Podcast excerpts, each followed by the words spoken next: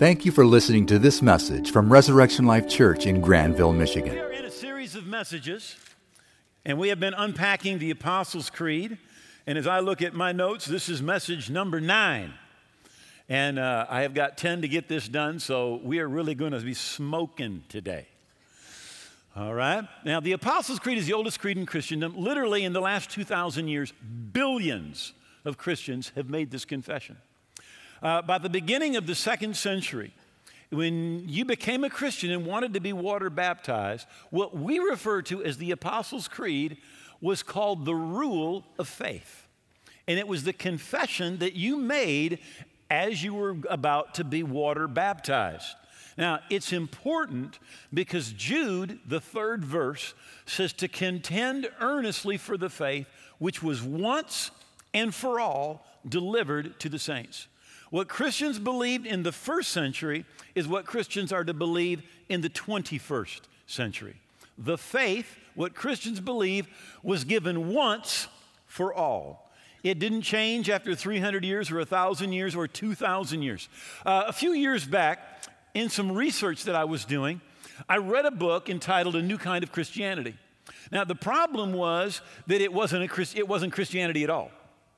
Right? Somebody was trying to reinvent Christianity, and they called it a new kind of Christianity, but the truth was it wasn't even Christianity anymore. Right? Now, this is important because today we have people that are really trying to create their own kind of Christianity. We could even call it their own spirituality. We've got a do-it-yourself spirituality mentality, and people just put together whatever they want in their spiritual stew. Now, Jeannie and I lived 7 years in Mexico. And in Mexico, they have a meal that they serve called mole. All right? And it's a sauce. It can be green. It can be red. It can be chocolate. All right? It can be sweet, or it can be so hot that it burns for 2 days. All right? And so somebody says to you, "Do you like mole?" Well, you're like, "Who's mole?" Because no two moles are alike. All right? Every woman has her own mole recipe, right? There's no consistency. You don't know what color it is. You don't know what flavor it is. You don't know if it's going to be hot or if it's not going to be hot. You don't have any clue when somebody says mole because it can be anything, right? Christianity cannot be like that, right? There was one faith that was delivered once for all.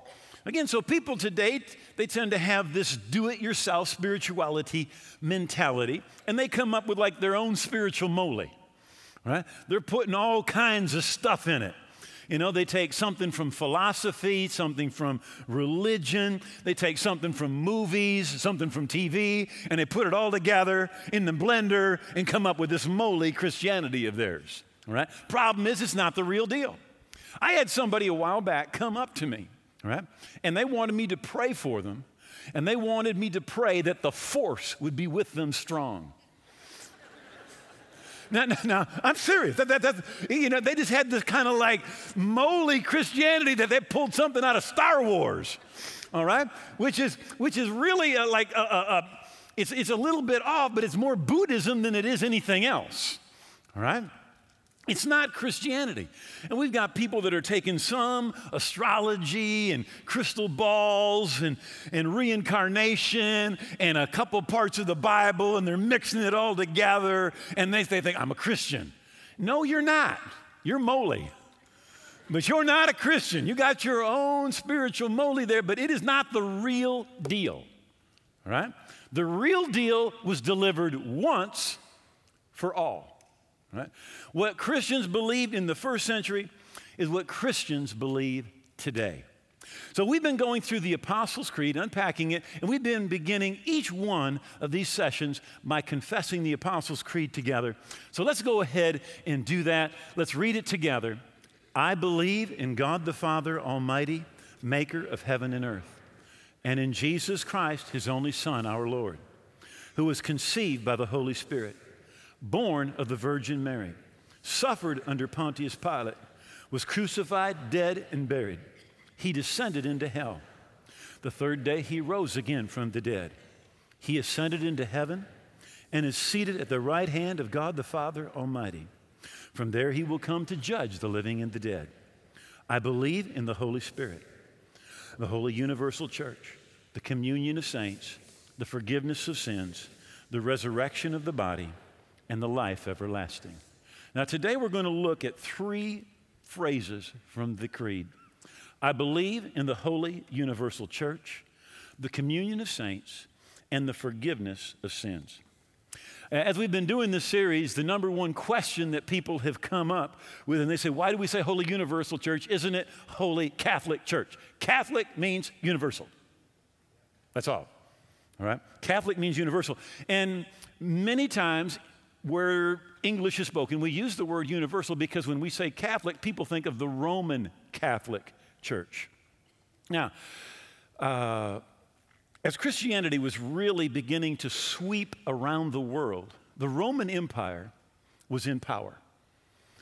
And Christianity became the state religion of the Roman Empire.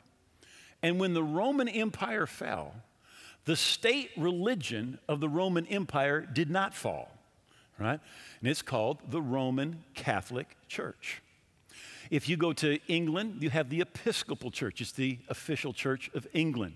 You go to Russia, you have the Russian Orthodox Church, the official church of Russia, right? Some of you don't know this. I was preaching, I think it was in 1990, 1991. I was preaching in the former Soviet Union, right? And at the close of the service, a couple of the people came up, and they gave me what would be like a silver dollar, right? But it was a Russian coin, and it was silver, and it was from the very early part of the 18th century. And it said on it, in Russian, it said, not to us, but to you be the glory, quoting one of the prophets from the Old Testament. Now, when the Romanov Empire, they were the czars over Russia for 303 years, right? During that time, they considered themselves, the Russian Orthodox Church, to be the church on earth. And they literally, this is what they would say. They would say, this was a phrase that was often spoken, the world needs the Russian Christ, right? And they were talking about the Russian Orthodox Church. So when our founders of America started America, in the first part of the Bill of Rights, First Amendment says, Congress shall make no law respecting an establishment of religion. In other words, the United States will never have a church of the United States, a state-sponsored church, right? Or prohibiting the free exercise thereof.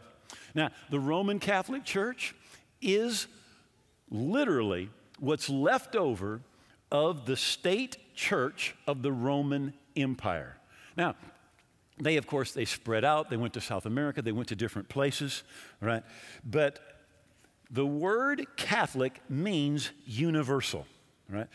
And everywhere in the world, no matter what church or denomination you belong to, if you're a true believer in Jesus Christ, repented of your sins, received Jesus as your Lord and Savior, you are part of that universal or Catholic church. In Ephesians chapter 1, Paul prays and he said, I bow my knee to the Father of our Lord Jesus Christ, from whom the whole family in heaven and earth is named. Now, scripturally, we have what we refer to as the church triumphant. That's the church that's already in heaven. How many of you know there's believers in heaven? But then there's believers that are still on earth, and they are referred to as the church militant, all right? Not the church sissy, all right? We are to be the church militant, all right? We are representatives of the kingdom of God. That doesn't mean that we're violent, but it does mean that we stand up for and live our faith, all right? And notice he said that the whole church, it's in two places. It's in heaven and it's on earth, all right? We can kind of say it like this. We all have the same Lord, the same Holy Spirit, the same salvation. We're part of the same kingdom, the same faith, the same redemption. We have the same Jesus. We're cleansed by the same blood. We believe in the same Bible and the same King who is coming to redeem us.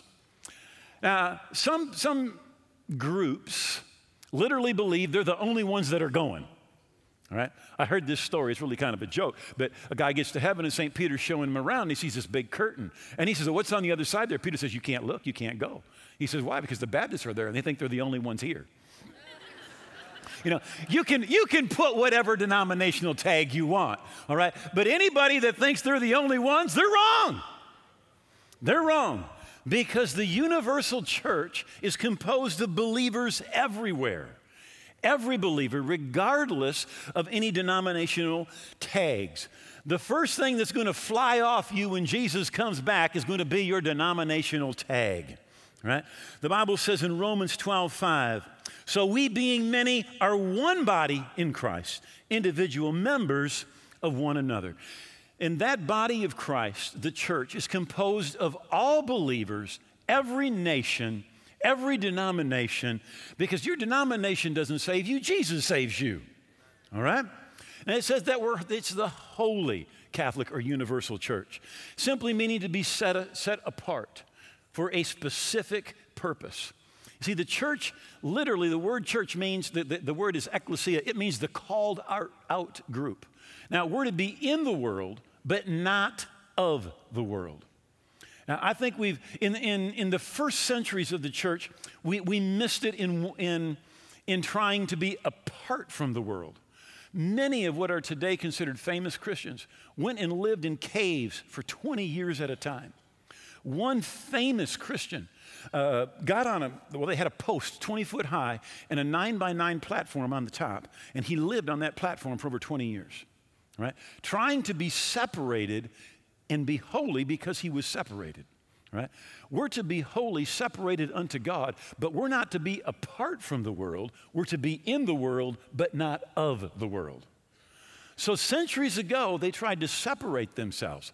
Unfortunately, today, very often there seems to be no separation, even in our hearts. And that's where the separation is supposed to be. It's supposed to be in your heart. We're supposed to be representatives of the kingdom of God, not a reflection of culture, but a reflection of the kingdom. In Colossians chapter 1, it says, for he has rescued us out of the darkness and gloom of Satan's kingdom and brought us into the kingdom of his dear son.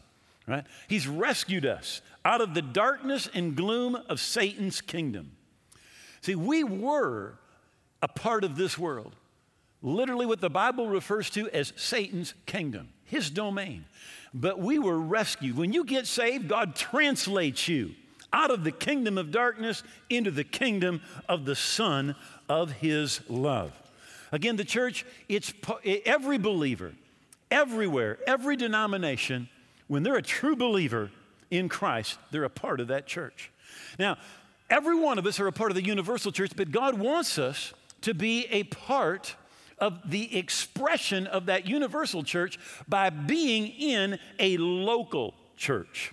Hebrews 10:25, not forsaking the assembling of ourselves together, as is the manner or custom of some, but exhorting one another. And so much the more as you see the day approaching. The Bible says, don't forget to assemble yourselves together. Be a part of a local church body. In Ephesians 1, we see part of Jesus, Ephesians 4, we see a part of Jesus' strategy here. It says that he, this is Jesus, gave some to be apostles, prophets, evangelists, pastors, teachers. It says for the equipping of the saints to do the work of the ministry. Now, one of the things that has plagued the church for the last 2 millennia, all right, has been that we have thought that God wants just a couple of professionals, like pastors, to do everything when it comes to church, when it comes to ministry. But I want you to notice that it says God gave apostles, prophets, evangelists, pastors, and teachers to perfect the people of God, to do the work of the ministry. Right? My job is to equip you to do the work of the ministry.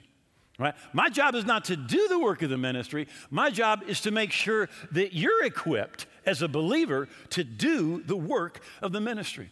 And this mentality that we're just going to have a couple super people, you know, doing everything, Superman Christians doing everything, has literally crippled the church.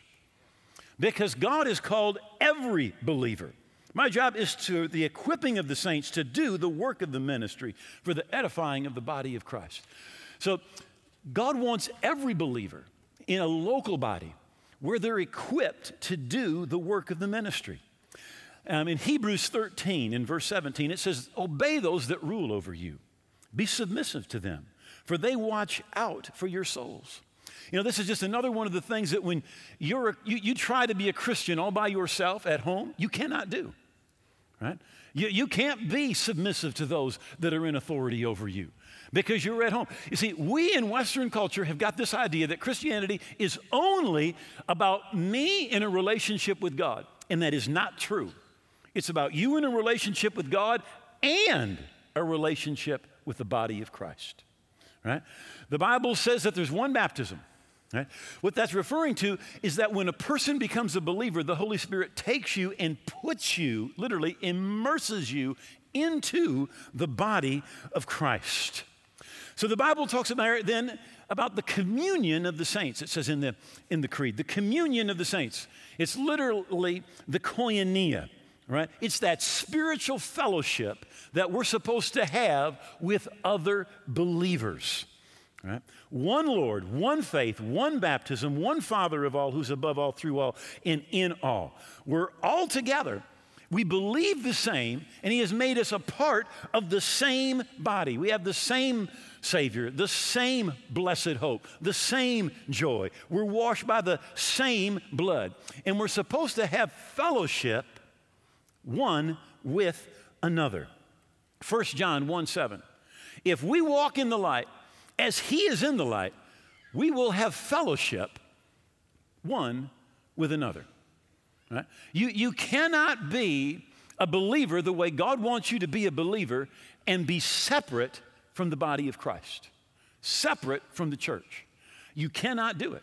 You're supposed to have fellowship one with another. So if you're walking with God and you're walking in the light and I'm walking in the light, the Bible says we will have fellowship. Right? How many of you have ever had this? You just meet another believer and you just click. I mean, it doesn't take an hour. I mean, you just meet them and like, boom, you know, you just feel joined together. You may have never known them before, all right?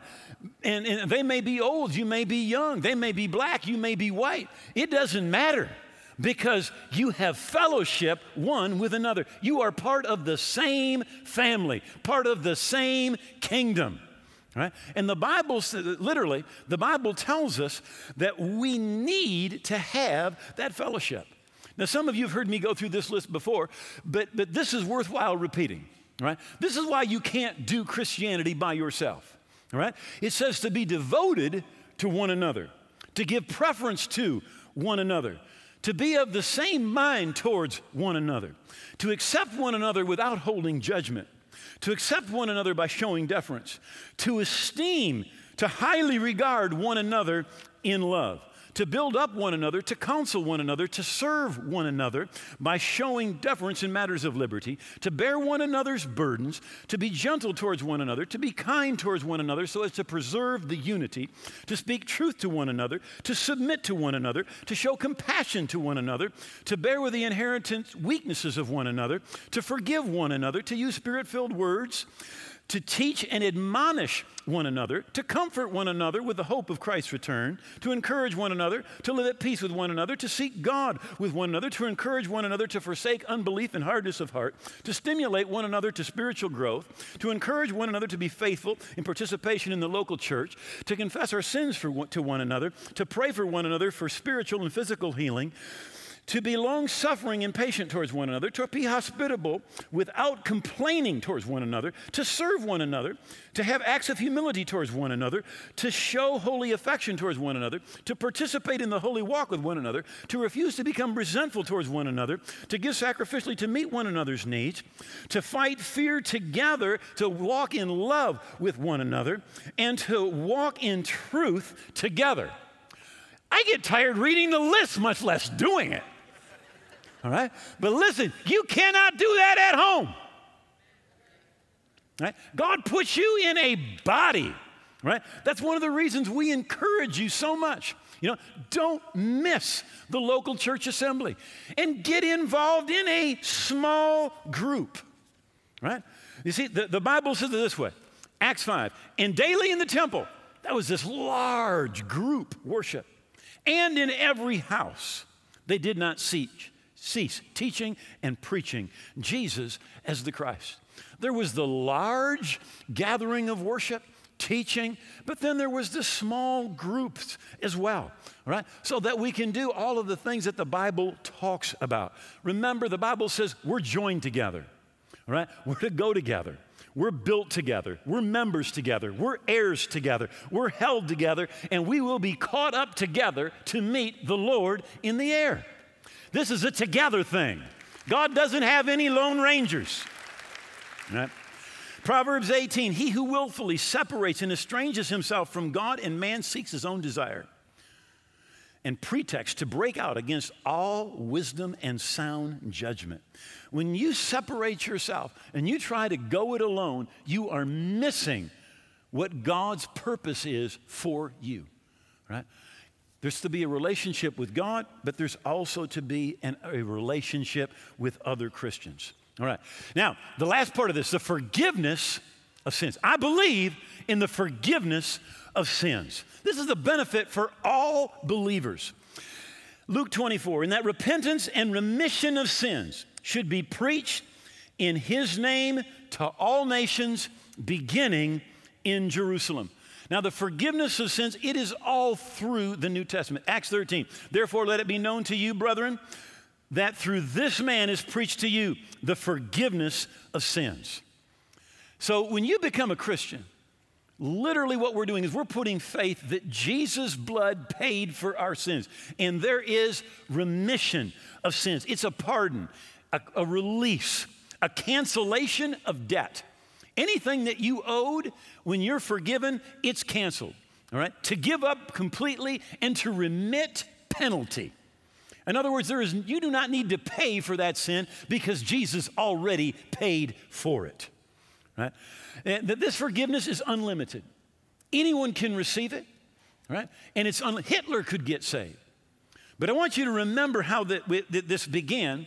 It says repentance and forgiveness of sins. Repentance and forgiveness of sins go together. To repent doesn't mean to do something. It means to have a change of mind and to take off in a different direction. It doesn't mean that penance where you pay for it, but it's a change of mind where you begin to go in a different direction. The prophet Micah said it like this in Micah 7, verse 18. Who is a God like you? Pardoning iniquity, passing over the transgression of the remnant of his heritage. He does not retain his anger forever because he delights in mercy. Get that? God delights in mercy. You want to make God's day? Let God be merciful. Let him forgive you. Receive his forgiveness. God delights in mercy. Now, when we typically think of forgiveness of sins, we think about what I just said. But actually, and that's all in the Bible, and that's all true, right? But actually, in the Creed, when it talks about forgiveness of sins, it's not talking about you receiving it. It's talking about your giving it. Did you catch that? It's not talking about your receiving forgiveness. It's talking about your giving forgiveness. Jesus on the cross, as he's being crucified, this is what he said. He said, Father, forgive them. They do not know what they do. When he arose from the dead on Easter Sunday morning, appeared to his disciples, he said, if you forgive anyone's sins, they are forgiven. And if you do not forgive them, they are not forgiven. Other translation, if you pronounce them unforgiven they remain. Now, Jesus, in the Sermon on the Mount, teaches us to pray. And he told us when we pray to say, forgive us our sins as we forgive those who sin against us. In Mark chapter 11, again, Jesus teaching on prayer and forgiveness. Jesus said, every time you pray, if you have anything against anyone, forgive him, that your Father in heaven may also forgive you your trespasses. Jesus said, every time you pray, forgive. Anybody, anything. How many know anything is all-inclusive? Anyone is all-inclusive. Doesn't matter who it was, doesn't matter what they did. Jesus said, every time you pray, forgive. Right? Post-resurrection, we have Stephen being stoned to death. And he emulates Jesus as he's being stoned to death, and he prays. And he says, do not charge them with this sin. And it's interesting that Saul, who later became the Apostle Paul, was standing there participating, guarding their coats as they stoned Jesus. But Stephen said, don't hold this sin against them. And a short time later, Jesus appears to him in a vision, and he becomes the greatest of all the apostles. Forgiveness lies at the heart of the Christian gospel. The good news of the kingdom of God, the gospel is a gospel of forgiveness. That you receive forgiveness, but also that you give forgiveness. Right? The church is to be the forgiving community of forgiven sinners. And when you believe and you join yourself to Christ, you're forgiven, but you are also to begin to forgive others. Charles Roberts IV was 32 years old, drove a dairy truck for a living, lived in Lancaster County, Pennsylvania, married to a wonderful Christian woman named Ann. They had 3 young children, and life should have been really good. But there was something in his past that grabbed him. 9 years earlier, when their first child was born, the child only lived for 20 minutes and then died, a little girl. And Charles Roberts blamed God. He's mad at God, bitter against God, and that bitterness literally turned into rage. And in Hebrews 12, verse 15, it says, see that no one falls away from God's grace, that no bitterness spring up to cause trouble and spoil everybody's life. You cannot have unforgiveness and think it will not affect you, because it will. You think you're going to hurt somebody else, but you never do. It's like drinking poison and thinking the other person's going to die. You die. It says right here, you cause trouble and spoil everybody's life, not just yours, those around you. But besides his anger at God, he had another issue. Years before, he had sexually molested 2 young relatives. Now, they were so young, they didn't even make mention of it. But he knew. And it was just a shame that was on him. So really, he had 2 deadly poisons. He had this rage from unforgiveness, and he had this shame about what he had done. But he decided that he wanted to seek revenge against God. And the way he could do it, because he couldn't hurt God, was to hurt some innocent Christian girls. In his suicide note, he wrote, and I quote, I'm filled with so much hate towards myself and towards God, and this unimaginable emptiness. I'm angry with God, and I need to punish some Christian girls to get even with him. So on October the 2nd of 2006, he took his guns, his shame, and his rage, and he went into a 1-room Amish schoolhouse in the little hamlet of Nickel Mines, Lancaster County, Pennsylvania. There were 25 students and 1 teacher as he walked into that room.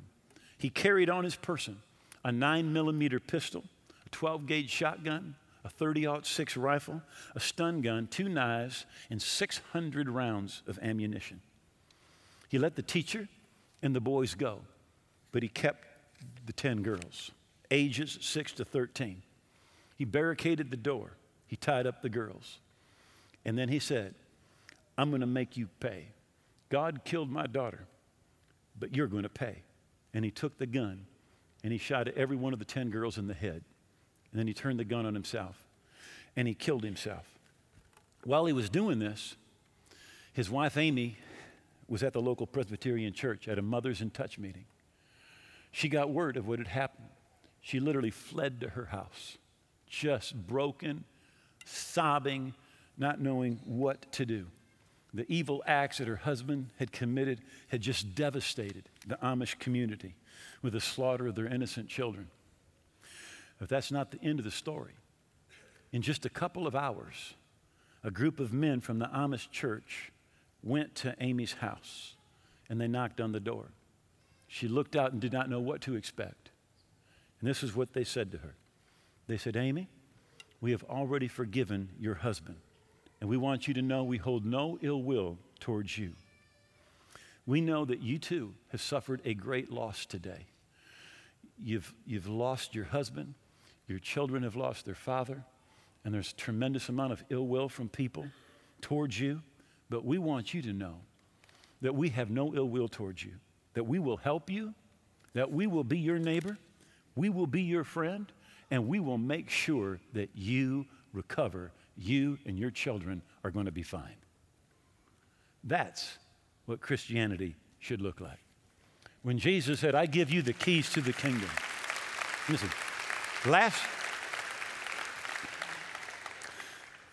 this past Wednesday, Emmanuel African Methodist Episcopal Church in Charleston, South Carolina, had a man come into the service who sat through part of a Wednesday night little Bible study. And then he stood up and he shot and killed 9 people and wounded one other. He was motivated by racial hate. 21 years old. He later admitted publicly, I killed them all. And I killed them all because of their ethnicity. I killed them all because they were black Americans. That's what he did. This is what I think is extremely interesting. The daughter of one of the victims said, I forgive you. You took something very precious from me. I'll never talk to her ever again, speaking about his daughter. And I'll never be able to hold her again, but I forgive you.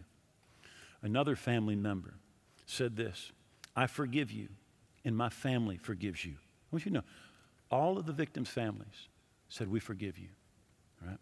He said, we would like to take this opportunity to tell you to repent, to confess, and to give your life to the one who matters the most, Jesus Christ.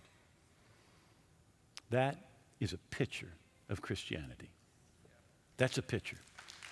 Now,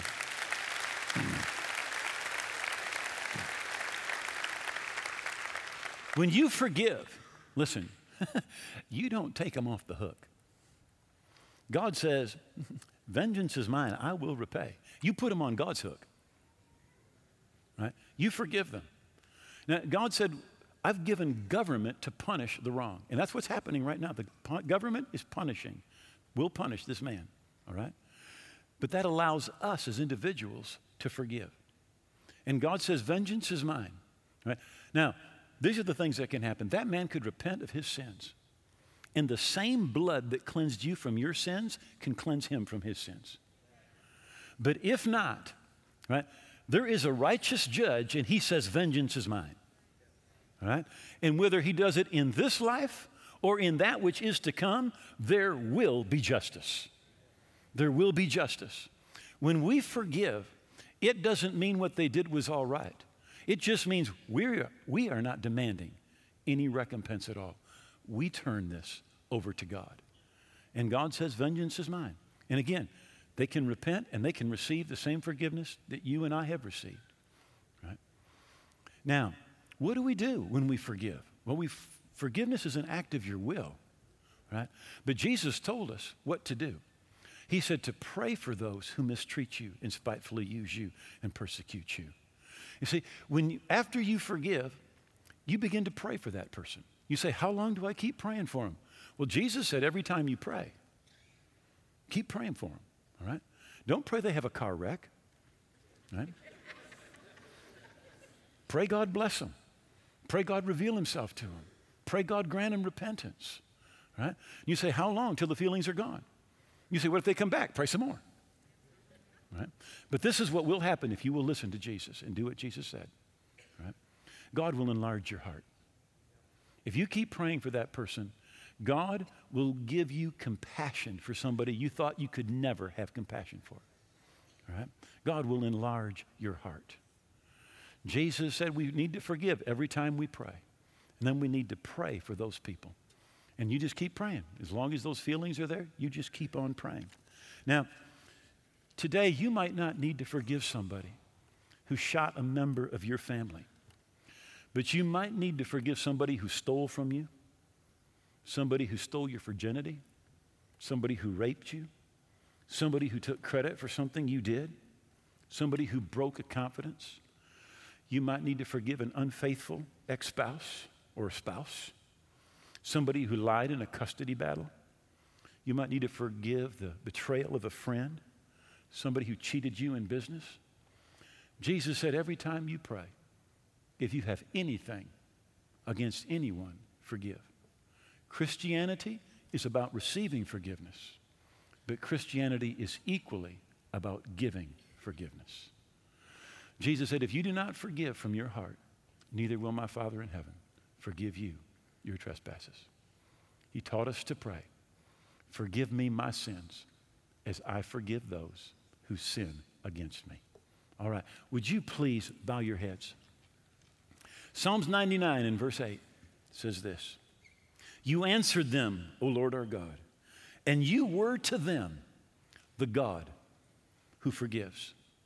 And today, God wants to be that to each and every person under the sound of my voice, everyone that's watching this. God wants to be to you the God who forgives. You said, I thought Jesus paid for my sins. He did. But you need to receive that forgiveness. John 1 verse 12 says, to as many as receive him, to them he gives the right to be the children of God. It's not enough that he died for you. You need to receive what he did for you. You say, how do I do that? First, there's two components. First, you turn your back on your old life. Stop living that selfish life to please yourself. Receive Jesus as your Lord and Savior and live for him. Receive him. Believe that his blood paid for your sin, that he was your sacrifice, and receive him as your Lord today. Turn from your old way of life and receive Jesus. Those two things. Now, if you're here today and you're away from God, there was a point where you lived for God. You used to worship God. When we talk about God's presence, you know what we're talking about. You felt the Spirit of God before, but you're away from God today, and you need to get back. This is for you. Or if you say, I've never given my life to God. I've never received Jesus. I've known all these things, but I've never received him. Then this is your day. Now, here's what you need to know. I'm going to count to three in just a moment. When I say three, I want you to lift your hand. And you're not lifting it to me, you're lifting it to God. And we're going to pray. God's going to meet you right here in this place. And when we say amen, you will be forgiven. You will be right with God. He's going to make you a new person on the inside, a part of the family of God. Jesus said, I'm the way, the truth, and the life, and no one comes to the Father except through me. All of your efforts will never get you to God. All of my efforts can never get me to God. Jesus is the only way. And when you lift your hand, you're saying today, I know I'm a sinner, and I need a Savior. I need forgiveness. And I'm coming to Jesus because he's the only Savior, the only one who can forgive me. One. When you lift your hand, you're saying, I'm turning my back on living a selfish life, and I, to the best of my ability, I'm going to live every day for God. Two. Now, I want you to get ready to lift that hand. When you lift that hand, you're saying, God, today by faith, I'm receiving Jesus as my Lord and my Savior. He's going to come into my heart. He's going to blood wash me from my sin. He's going to forgive me. My past is going to be gone. I'm going to be right with God. He's going to make me a new person on the inside, a part of your kingdom on my way to heaven. Three, lift that hand right now. Say, pray with me. I'm not where I should be. I want to get right. For more information about Res Life, please visit our website at reslife.org. If you have questions about Res Life or would like directions to visit us, please feel free to call 616-534-4923.